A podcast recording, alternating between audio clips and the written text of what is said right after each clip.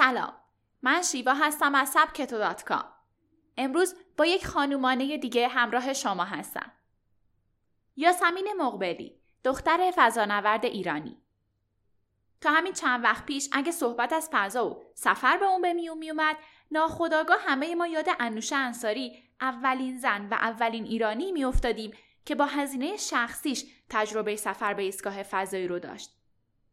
اما چند وقته که یاسمین مقبلی همه معادلات رو به هم زده. اون دومین دختر ایرانیه که نه به عنوان گردشگر فضایی بلکه به عنوان فضانورد قرار روی ماه فرود بیاد. خانومان این هفته رو به یاسمین مقبلی اختصاص میدیم چرا که اون به تمام خانوم ها ثابت کرد هرگز با شنیدن جمله این کارها مردونه است عقب نشینی نکنید و به اونچه که می‌خواین برسید. پس با سبک تو همراه باشید.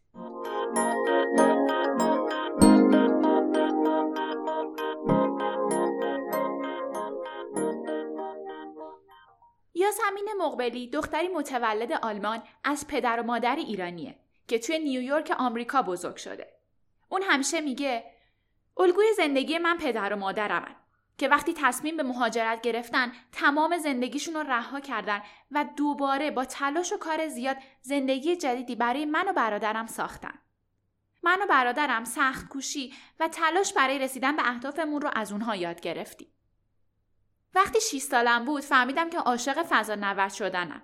رویای کودکی من برام جدی بود و احساس می‌کردم که واقعا عاشق این کارم. یه روز تو مدرسه قرار بود در مورد یک کتاب کنفرانس بدیم و باید مثل شخصیت اول اون لباس میپوشیدیم. من یک کتاب در مورد والنتینا ترشکوبا اولین زن فضانورد جهان انتخاب کردم و با کمک مامانم یه لباس فضانوردی هم درست کردم. همه چیز با پوشیدن اون لباس شروع شد.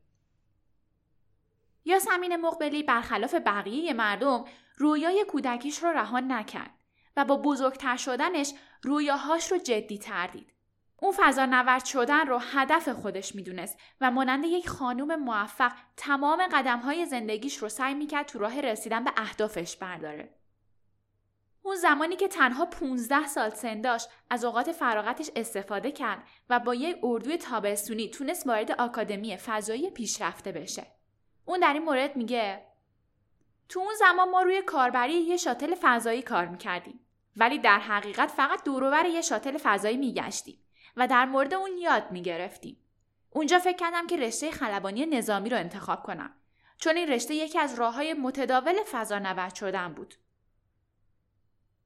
اما اون رشته فضانوردی تو دانشگاه MIT رو انتخاب کرد و قدم بزرگ دیگه برای رسیدن به خواستش برداشت. یاسمین می‌گفت تو زمان دانشگاه گاهی ناامیدی میمد سراغم به خصوص که رشتم رشته مردونه بود و من جز معدود دخترایی بودم که سر کلاس حاضر می شدم. و گاهی با خودم فکر می کردم اصلا برای این رشته مناسب هستم. حتی یه بار نمره ریاضیم از 100 نمره 20 شد و یادم میاد که به طور کامل از خودم قطع امید کردم. اما انگیزم برای رسیدن به هدفم اونقدر بالا بود که با خودم گفتم من عقب نمیشینم. من دختر قوییم و به اونچه که می‌خوام می‌رسم. یاسمین مقبلی بعد از پایان تحصیلاتش وارد مدرسه عالی نیروی دریایی شد. اون تو این مورد گفت همه باور داشتن که خانوما نمی‌تونن وارد نیروی تفنگدارا بشن چون کاری مردونه است. اما من می‌دونستم که دقیقا چی می‌خوام و برای رسیدن به هدفم باید این قدم بزرگ رو برمیداشتم. یاسمین چهار نشان تقدیر و سه نشون کارایی از نیروی دریایی و نیروی تفنگدارا دریافت کرد و تبدیل به یکی از موفق ترین افراد تو دوره خودش شد. اون در طول زندگیش همواره به عنوان یه زن سنت شکن تو رشته های عموما مردانه ظاهر شده. مهندسی فضا خونده، وارد نیروی دریایی شده، عضو تیم بسکتبال دانشگاه بود و البته خلبان جنگنده بوده. اما همیشه میگه من سعی کردم هیچ وقت نگاه جنسیتی به هیچی نداشته باشم.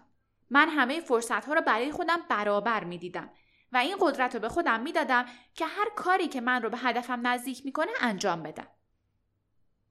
یاسمین مقبلی تکانه زندگیش رو به دست گرفت و خودش رو توی مسیر رسیدن به هدفش قرار داد و همین موضوع باعث شد تا جهان هم که اونچه که می‌خواست رو بهش بده. اگه با تکانه آشنا نیستین پیشنهاد میدم حتما میکروکتاب اثر مرکب رو گوش بدین. تا با معجزه تکانه توی زندگیتون آشنا بشین. چند ماه پیش بود که ناسا از بین 18300 نفر که برای گروه جدید فضانوردای ناسا ثبت نام کرده بودن تنها دوازده نفر رو انتخاب کرد که نام یاسمین مقبلی هم جزوی از اون لیست بود. این گروه قرار گروه جوان فضانوردان ناسا باشند که طی سه سال کارآموز ناسا خواهند بود و در این مدت به صورت فشرده تمام اونچه که لازم است رو یاد می‌گیرن.